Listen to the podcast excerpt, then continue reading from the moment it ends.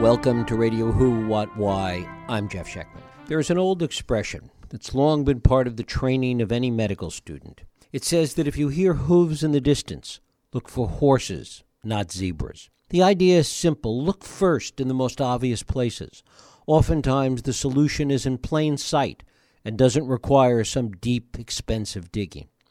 The same might very well be said of Donald Trump in Russia.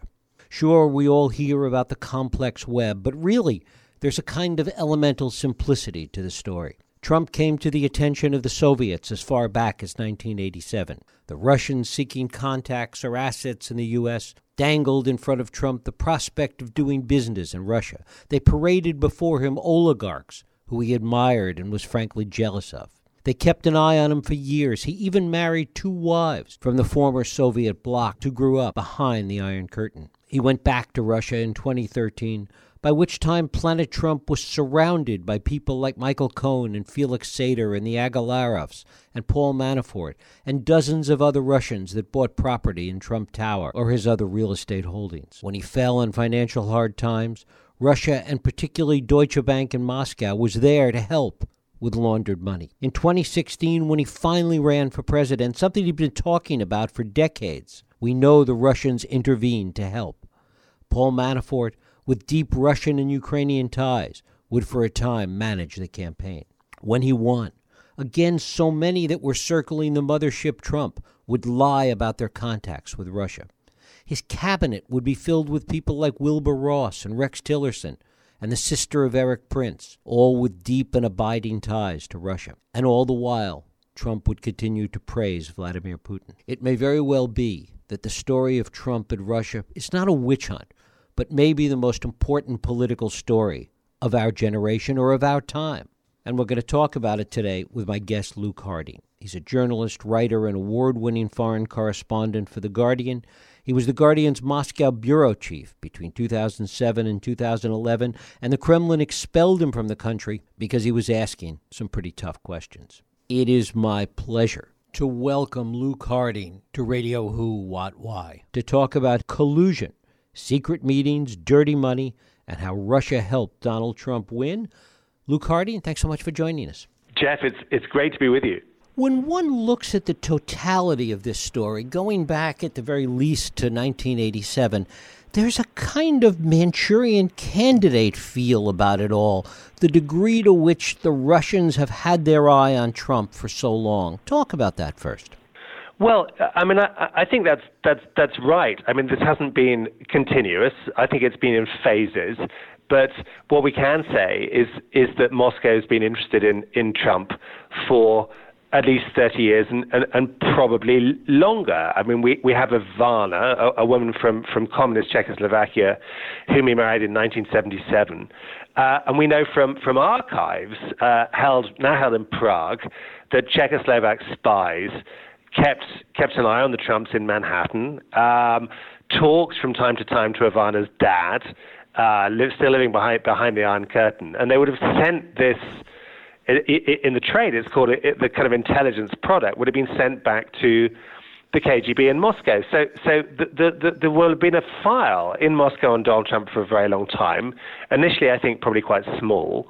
But it got bigger, and it got very much bigger after 1987 when, as you said, Donald Trump traveled to the Soviet Union for the first time with Ivana at the invitation of and on the dime of or the ruble of the Soviet government. And one of the things I discovered when I was researching my book was that the then Soviet ambassador, someone called Yuri Dubinin, went out of his way to kind of woo Donald Trump, literally got off a plane from Moscow, drove to Trump Tower, took the elevator up, knocked on the door and said, Donald Trump, you have built the most beautiful skyscraper in America, if not the world. It's my great pleasure to meet you. Flattered him. And 4 or 5 months later, he's brought over to Moscow. Now, you have to ask yourself, why would the Soviets do that? I mean, what did they love his real estate design? No, of course not. They saw him as a target, as a kind of upwardly mobile American in business and possibly politics as well, who might prove useful to them in the months and years ahead. And one of the things you point out is that all of the things that they were looking for in people that might be useful to them, in potential assets, that he checked off all the boxes. Yeah, I mean, the thing is, we know quite a lot about this period because after the Soviet Union collapsed, a lot of the KGB records leaked. Separately, there was a defector who was secretly working as a double agent for British intelligence called Oleg Gordievsky. He's still alive, actually, living in the south of England. And he handed over top secret KGB memos to the British. And they revealed that during this period, you know, Reagan is in the White House. There's some detente with Mikhail Gorbachev, who's the Soviet premier, but nonetheless, there's deep suspicion from the KGB towards America, as there was during all of the Cold War practically. But they were looking for Americans, and the boss of the KGB, someone called Vladimir Kryuchkov, was sending out messages saying, find me more Americans, we need more American sort of top-level contacts.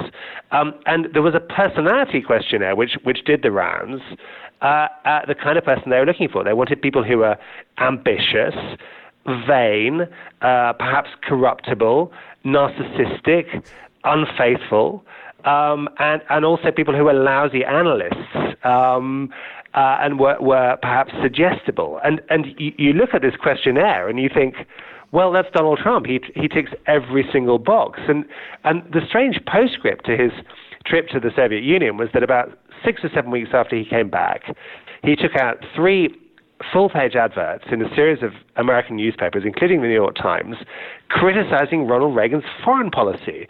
Now, why would a real estate guy do that? And separately, he let it be known that he was interested in going into politics, and moreover, he was interested in becoming president. Of course, it didn't happen for a long time, but I think whatever happened in Moscow, he came back with a new sense of strategic direction. What do we think might have happened in Moscow?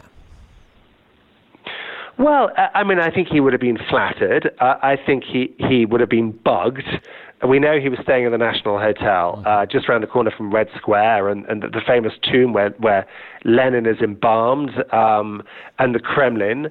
And I think so his conversations would have been recorded. All of that material would have gone into the KGB's, by this point, much larger file on Donald Trump. And I think they would have kind of evaluated him to see whether he might be useful, whether he could do things which were politically helpful to the Soviet Union. Now, they had certain geostrategic goals at that point. They were very keen to drive a wedge between the United States and its European allies, for example, to sow divisions among NATO countries. Actually, the kind of things that have now come to pass under Donald Trump as president. But I think what happened after that, of course, is that Gorbachev lost control of the situation, the Soviet Union collapsed, and if you can call it Project Trump, kind of was mothballed and was then sort of subsequently revived at different moments. Trump went back to Moscow in the 1990s, but I think big time in 2013 and over the last 5 years. And one of the things that certainly was critical during this period, from certainly in the mid-'90s and even more so as we got closer to 2013, is the financial ups and downs of Trump and always needing money from somewhere. Well, I mean, that's right. And again, this is factual, but we know that Russian mobsters bought condominiums in Trump Tower soon after it was completed in the 1980s. A couple of them went to jail, were convicted of federal crimes such as money laundering and racketeering. There was a famous Soviet underworld boss his nickname was Yaponchik. He was actually called Vyacheslav Ivankov, who moved from Moscow to Brighton Beach in 1992 and spent 3 years on the run from the FBI. They eventually caught up with him, and they discovered during this entire period he'd been living in Trump Tower secretly. And so there are long-standing questions about links between Russian money and Trump real estate and branded properties. I mean, we know, if you just take Trump out of the equation for a second, we know that real estate is kind of the best way of money laundering. But we also know that in the sort of post-Soviet period in the 1990s, there was no law in Russia. It was impossible to make a legitimate fortune, that there was massive corruption, that almost kind of the mafia and the government kind of fused to become a sort of single ruling group, and this has continued under Putin. I mean, he has a most kleptocratic regime. And then there are kind of further questions about what deals Donald Trump may or may not have made with Russian financial interests after the financial crash of 2008, when he was so broke he could no longer repay a big loan of $45 million to Deutsche Bank. As one looks at the way this evolved in its time, since 1987 in particular, that it didn't necessarily involve a grand plan or a grand Project Trump, but that the degree to which they kept their eye on him, he also kept his eye on the Russians. And there was just needs that they both had during this period. Yes, I mean, I think it's very important, Jeff, to be kind of clear that Vladimir Putin is not the master of the universe. He's not sitting in a kind of bat cave in Russia, flicking glowing red switches, making things happen here and there. And he's what you have to understand is that he's a classic opportunist. He's a cynic. I would say a nihilist as well, who just believes in his almost divine mission to rule Russia, to restore Russia to kind of greatness. And meanwhile, I would say to actually kind of plunder Russia so that he and the people around him are all multi-billionaires. They're some of the most sort of richest people on the planet. And obviously, he wants to find partners in various countries who can perform useful tasks and who kind of see the world that he does. And I think with Donald Trump, he found the ultimate transactional guy. And if you believe the dossier of Christopher Steele, the former British intelligence officer, the Russians have been quite energetically cultivating Trump for at least 5 years.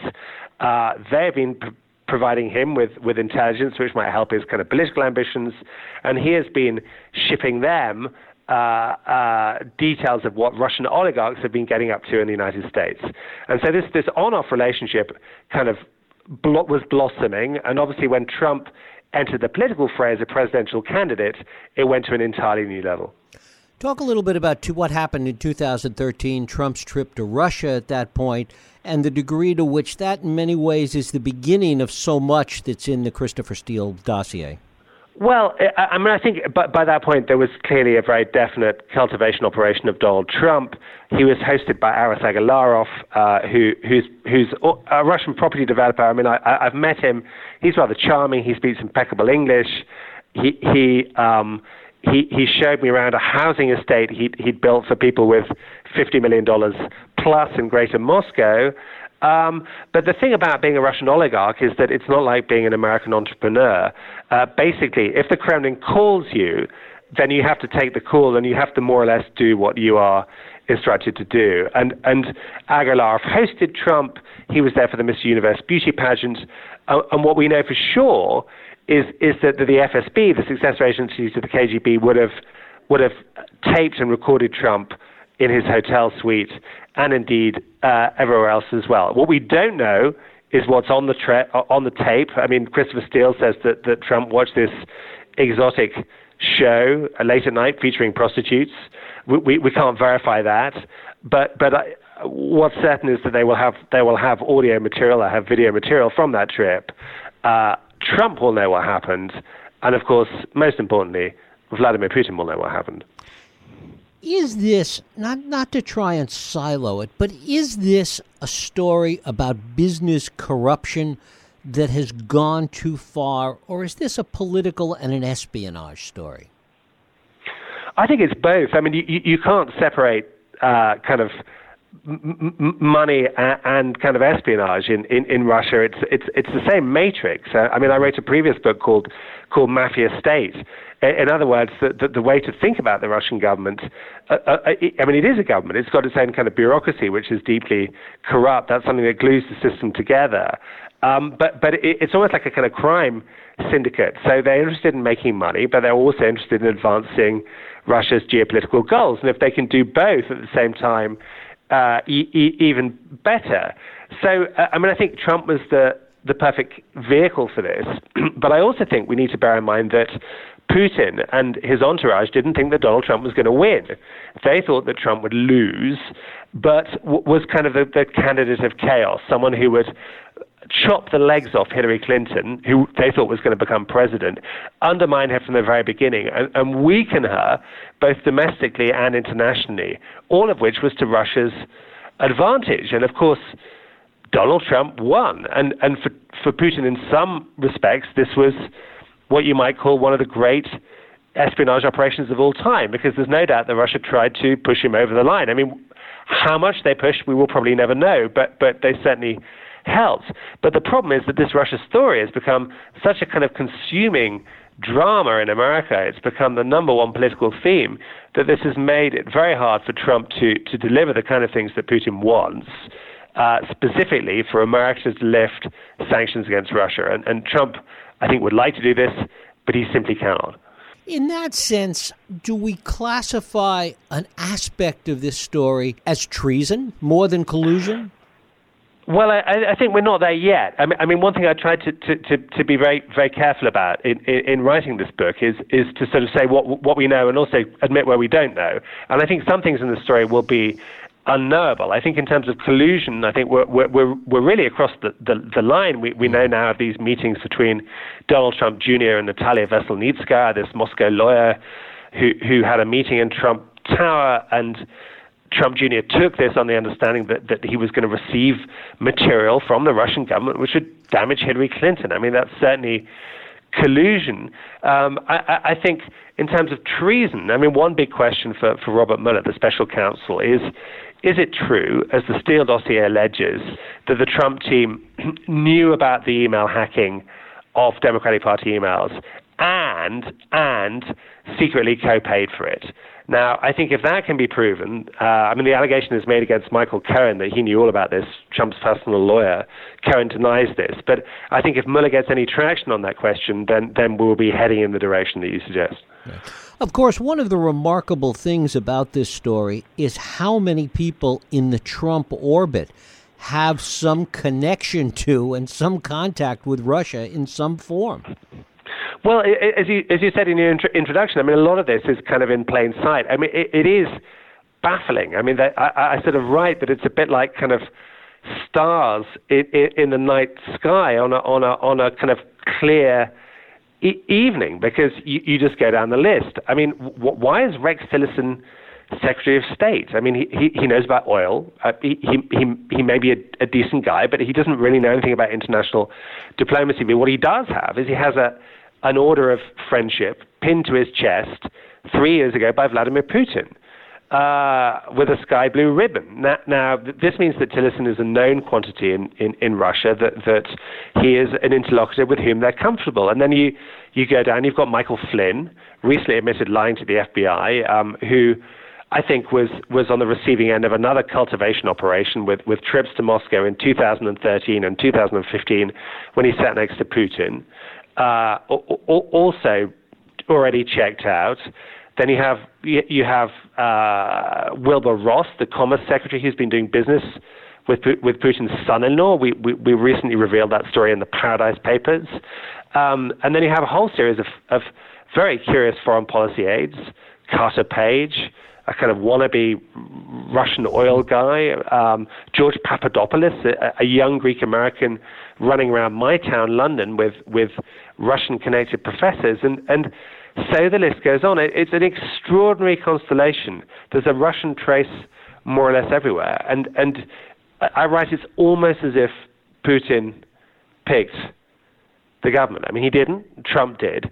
But how does one explain this? What is your sense of the frustration that must exist for Putin and Russia at this point, given the seeming success on the one hand of this mission and the abject failure to bring it home because of this story becoming what it's become? Well, I sort of say in my epilogue that Putin is a kind of brilliant tactician and a kind of weak strategist. So in a way, he decided he was going to bet everything on Trump, and Trump won. And certainly to begin with, for the first couple of months, the Russian press was ecstatic. I mean, I lived in Moscow, and during the 4 years I was there until I was finally kicked out in 2011, I don't think I ever read a single positive article about Obama. It was relentless, kind of skewed negativity, and yet the state media feted Trump, said that unlike warmonger Hillary Clinton, he was a partner for Russia, he was a good guy, he was a visionary, etc. And that coverage has subsequently cooled, I think, because Trump hasn't delivered on sanctions, and that is a continuous disappointment. And for the billionaires around Putin, who are consistently bending his ear and complaining they can no longer travel to New York, they can't go to Switzerland, they can't go sailing in their yacht around the Mediterranean, and so on. But on the other hand, what Putin has got is he's got, I think, United States of America more divided than at any moment in its recent history, with one group of Americans shouting at another group of Americans, with these divisions, racial, cultural, political, just kind of overshadowing everything. And this chaos, with America kind of retreating from the international arena to the point where you still think, what is U.S. foreign policy, serves Putin very well. And I think he is in a pretty good place at the moment, and he knows it. Will we ever know the full extent of the collusion, the full extent of this story? I think yes and no. I think Mueller will unless he's fired, of course, by Donald Trump, which may yet happen. I think that Mueller will kind of dive down very deep in this, and I think he will get much, probably not all, but much of the American half. But what you have to bear in mind is that Putin has a highly developed network of intelligence officers. He's got more intelligence officers in the United States than any other country on the planet. And this will have been a kind of multi-level conspiracy. And those who know about it in Moscow and elsewhere, it's a state secret. And if they talk about it, the punishment is very clear. You get murdered. It's sort of as simple as that. If there's a suspicion, if you're a Russian spy, that you talk to the Americans, then the penalty is death. So on the Russian side, we're going to have to wait to get the full story until the end of the Putin regime. A bit like we had to wait for the end of the Soviet Union to discover the full crimes of the Stalin era.